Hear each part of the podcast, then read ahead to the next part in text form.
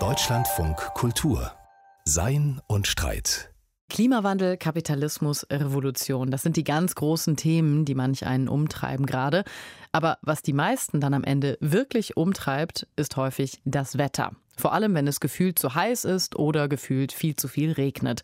Dazu haben dann alle eine Meinung. Auch Wolfram Eilenberger.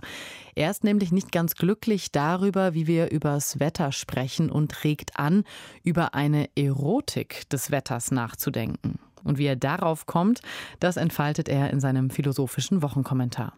Weltzugänge ändern sich. Zu Zeiten verkehren sie sich sogar in ihr scheinbares Gegenteil, wobei es zu den Genüssen einer fortgeschrittenen Biografie zählt, dieses wohl ewige Pendeln aus ureigener Erfahrung bezeugen zu können. So war es in meiner Kindheit noch gang und gäbe, die Ermahnung, keine Essensreste auf dem Mittagsteller zu belassen, mit der Drohung zu versehen, andernfalls werde der liebe Gott traurig und es also morgen schlechtes Wetter geben. Wohingegen man heute von den eigenen Kindern in vergleichbarer Absolutheitstonalität ermahnt wird, doch bittet den täglichen Teller nicht allzu prall mit Milch oder gar Fleischprodukten zu belegen, andernfalls werde das Klima weiter leiden und das Wetter sich schon sehr bald noch heißer, trockener, extremer zeigen.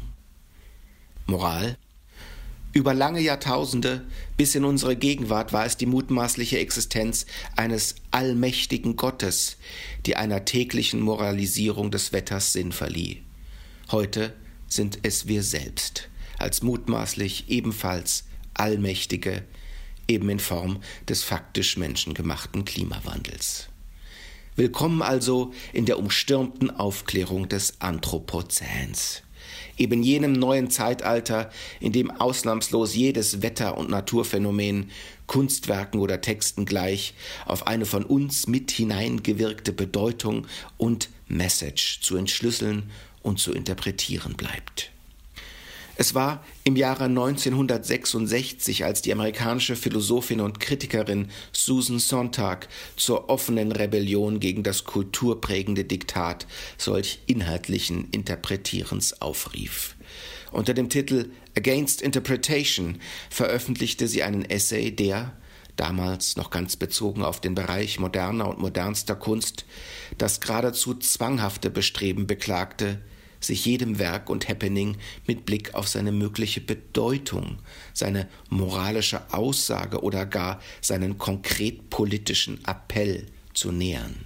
Es also gleich einem Text zu lesen, zu entschlüsseln, letztlich sich aneignen zu wollen.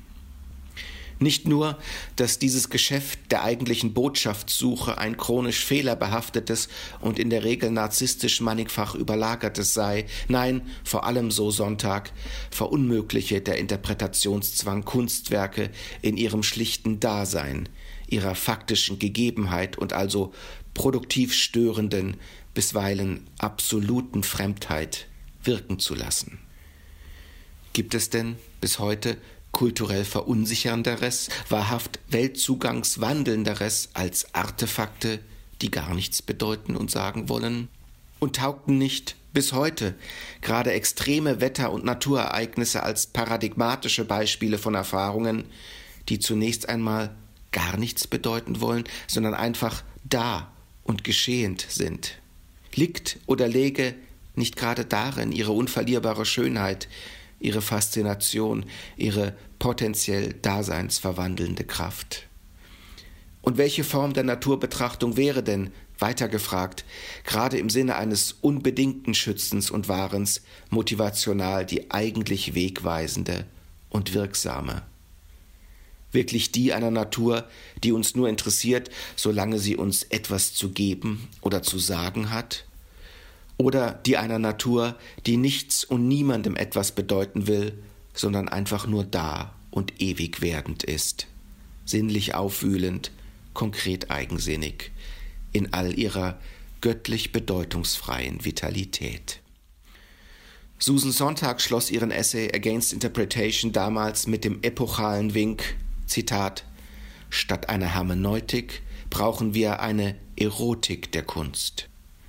Etwas ganz Ähnliches ließe sich dieser Tage im Namen unserer aller Lebendigkeit auch für das Wetter von morgen fordern.